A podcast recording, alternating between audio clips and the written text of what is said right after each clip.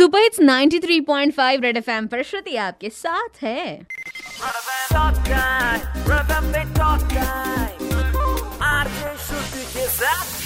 वैसे एक जमाना था जब पॉजिटिव वर्ड बड़ा ही पॉजिटिव हुआ करता था। आजकल पॉजिटिव वर्ड ने बड़ी निगेटिविटी ला दी है।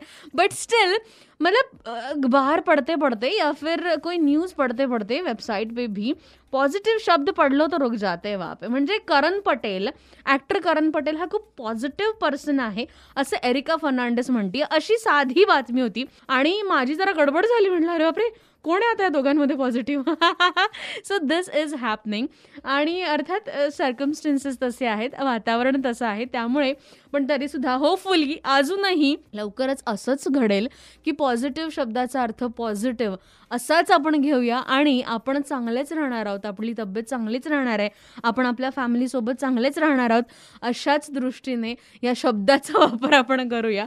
So let's hope for the best आणि आता लवकर या सगळ्यातनं बाहेर पडायचं आहे असं म्हणूनच स्वतःची जास्तीत जास्त काळजी घेणं हे सगळं आपल्याला करायचं आहे. सो करण पटेल जैसे बड़े पॉझिटिव्ह बंदे हैं हाँ आणि ते सध्या आपल्याला खतरों के खिलाडीमध्ये दिसतं सुद्धा आहे.